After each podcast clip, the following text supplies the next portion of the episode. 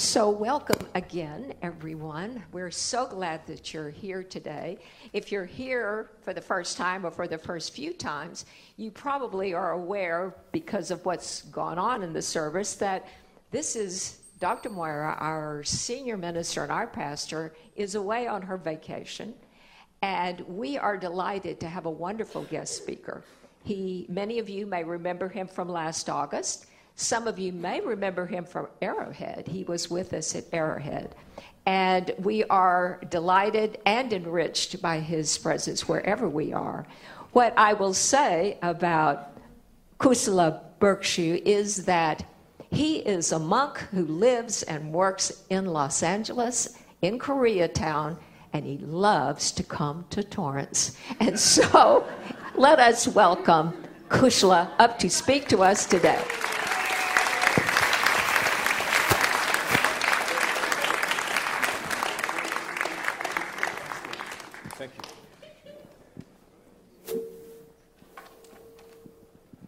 Well, I'm happy to be here today. I'm going to talk about karma. And karma is such an important topic in Buddhism because it allows us to live a good life and die a good death.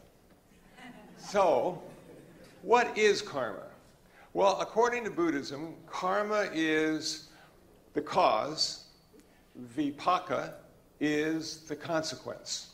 So every cause has a consequence, and karma is the moral value we give to the intention and to the consequence.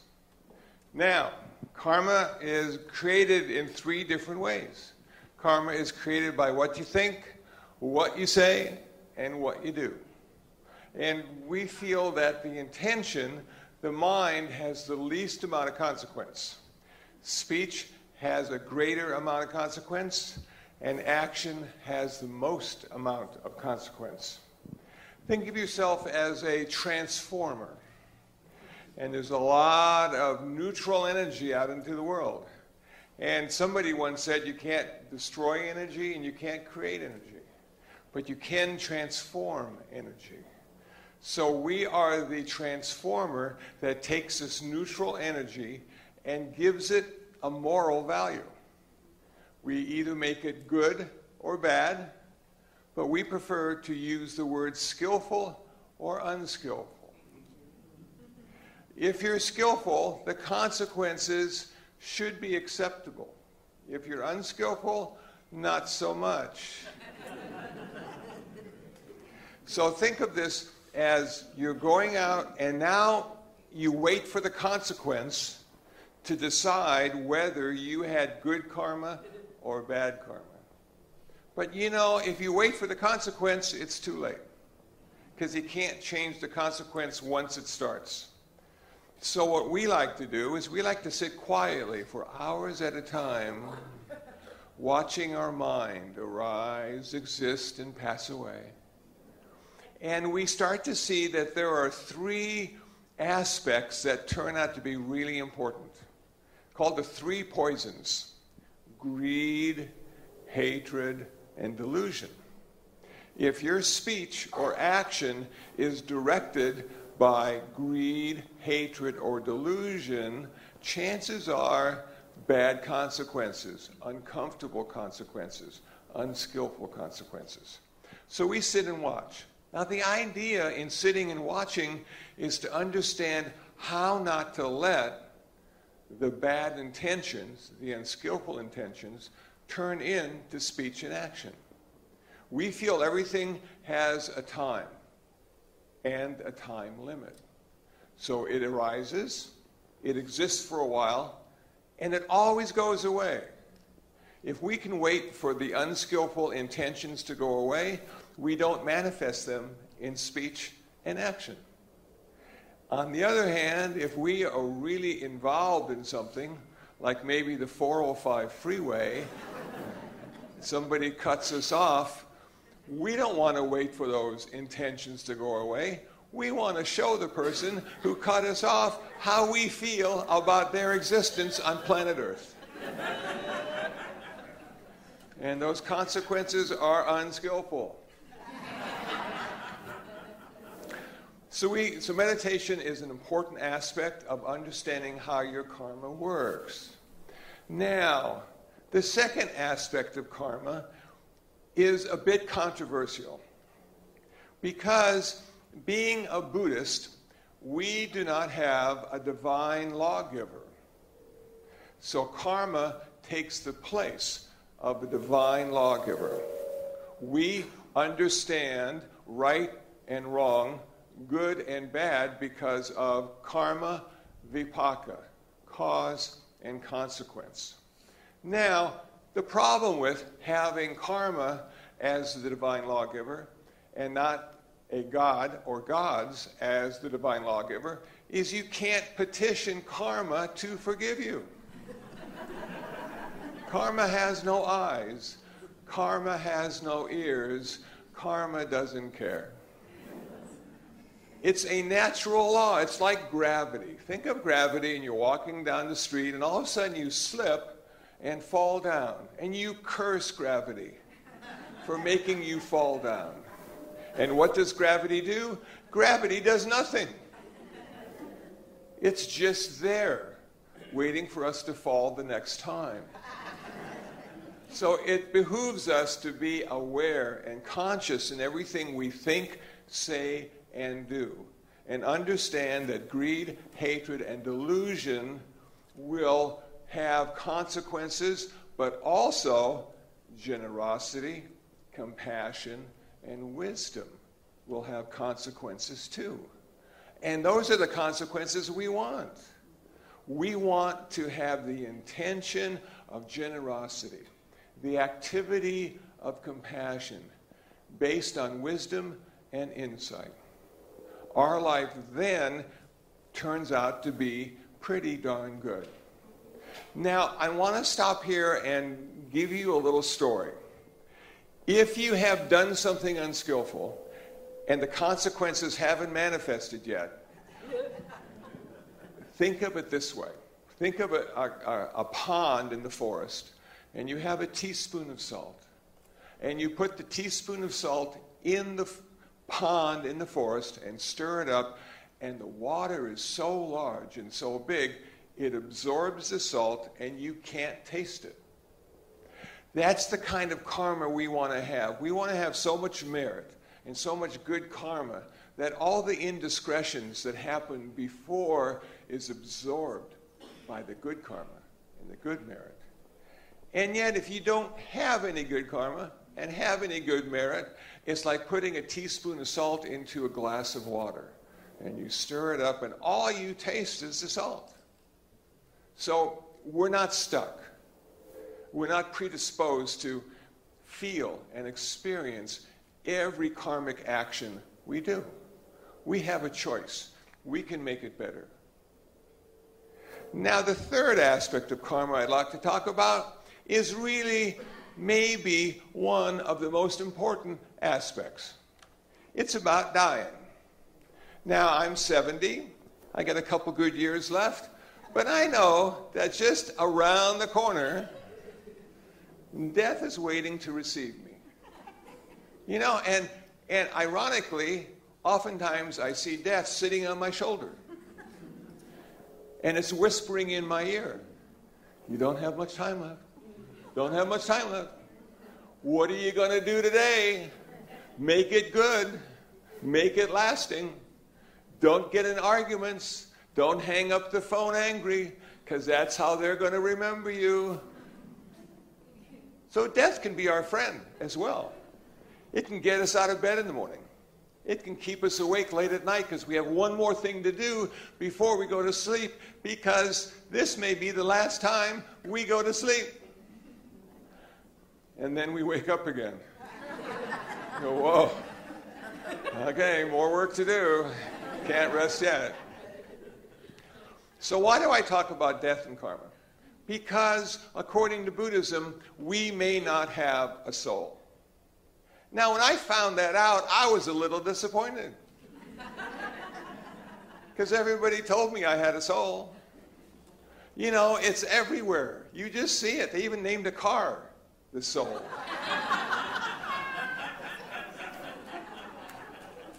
So why don't Buddhists have a soul? Well, the Buddha said you, may have one. You may have one, but it's not who you are. Because who you are is changing moment by moment. And I'm going, wow. No, I, I thought there was a causal connection from the 10 year old to the 70 year old. And there is a causal connection. But I have been so many people in those 70 years. Sometimes I was sort of a cool guy, and sometimes not so cool. Sometimes I felt like I was really intelligent. Sometimes I felt like I was really dumb. I just went up and down and vacillated, and it all seemed like it was me. But the Buddha assured us no, no, it's not you. There really isn't a you. You are a process. I'm going, I'm a process? I thought I was an event.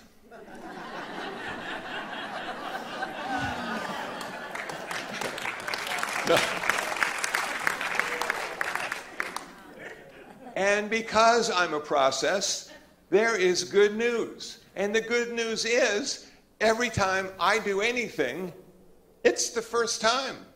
I've never done it in that way before. I've never been that person before. How exciting is that? Life's not boring. It doesn't happen over and over again. It only happens one time, every time. I'm engaged. I'm not sure what to do next because I've never experienced the next before. But somehow, if I'm conscious and stay aware, it works. So if I don't have a soul, and if I'm not who I think I am, what the heck dies?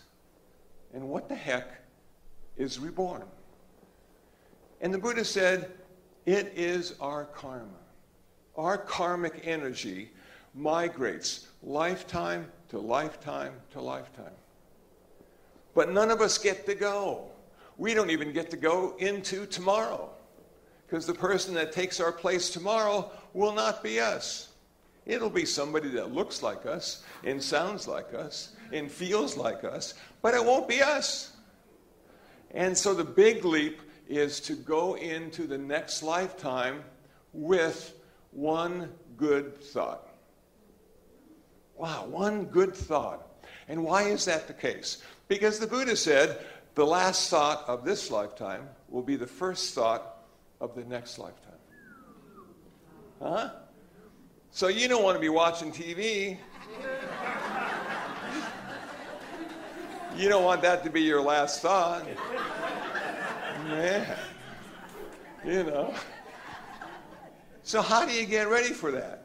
How is this karma getting ready to have a good next lifetime? Well, it works sort of like this for some people, and I like this idea.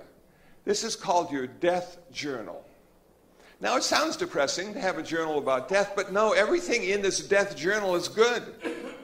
You, one day, you take a page and you write what one thing you did good that day. And then the next day, you take the next page and what one thing did you good, do good that day. And all of us, no matter how stupid or mean or uncomfortable we are, do at least one good thing a day. You know, I am blessed. I do two good things every day. I feed the cats. Morning and evening. And they just line up. They say, There's good Kusala. He's going to feed us. And they're so happy to see me.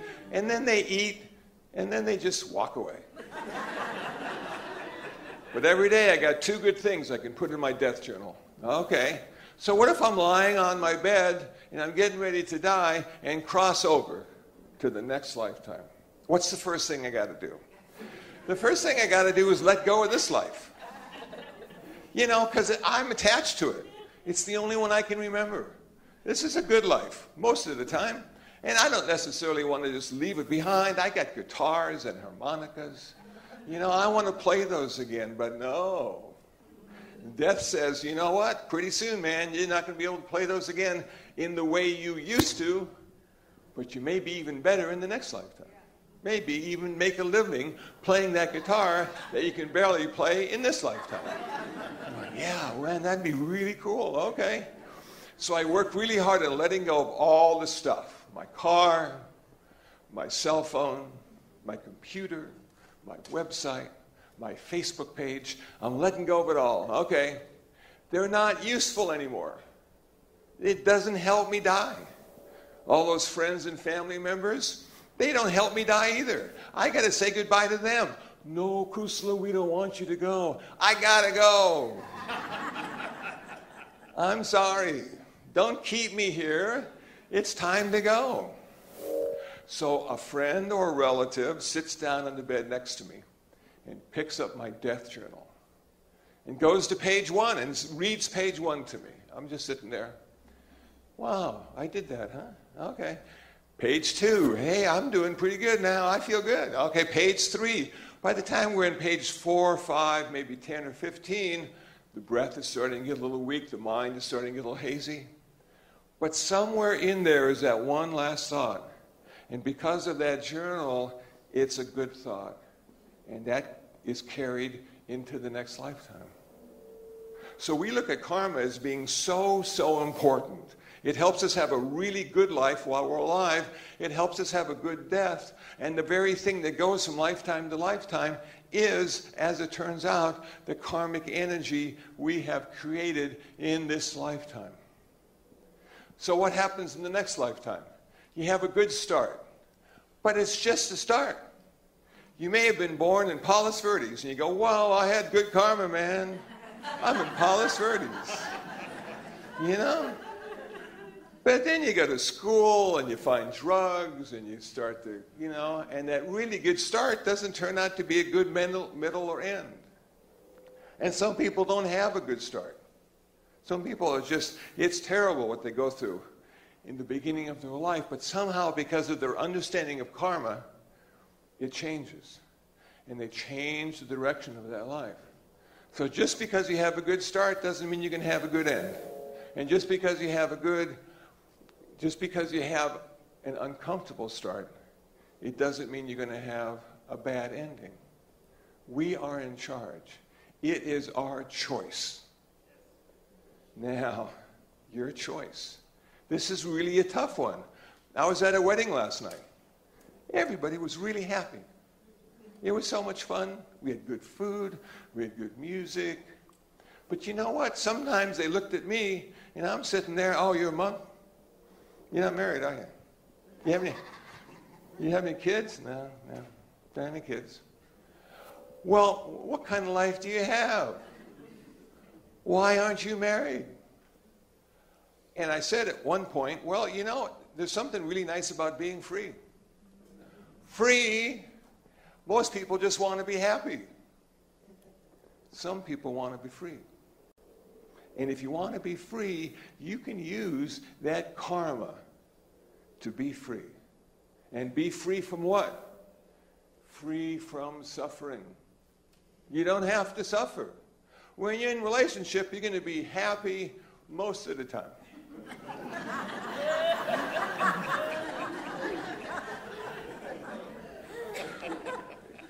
but when you're out of relationship, you can be happy all the time.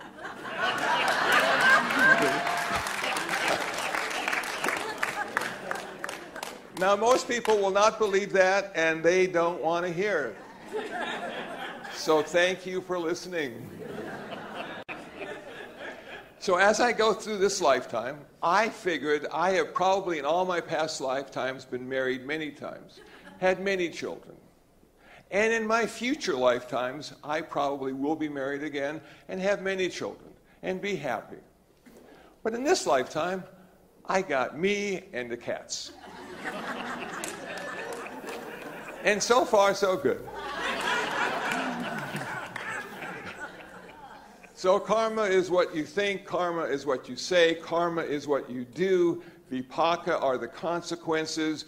You can see how skillful or unskillful you are in your karma by how much suffering you're experiencing. If you're skillful, less suffering. Unskillful, more suffering. Clear. You understand, it's right there. And when it's time to say goodbye, karma is going to be your friend because karma will help you transition in the best of possible ways. And you will not, according to Buddhism, never exist again. It'll just be a matter of time until you do get to exist again. But for a Buddhist, that's not always good because we feel that between life and death is just a bunch of suffering. So, how can we end our suffering? By ending our karma. And how do we end our karma? We achieve nirvana. Nirvana is the end of suffering, the end of karma, and the end of all future rebirths. So rather than living because of birth, because you were born, you end up living because you achieve nirvana. And nirvana has no beginning, nirvana has no end. Nirvana is forever. Thank you for listening. I hope you're not too depressed.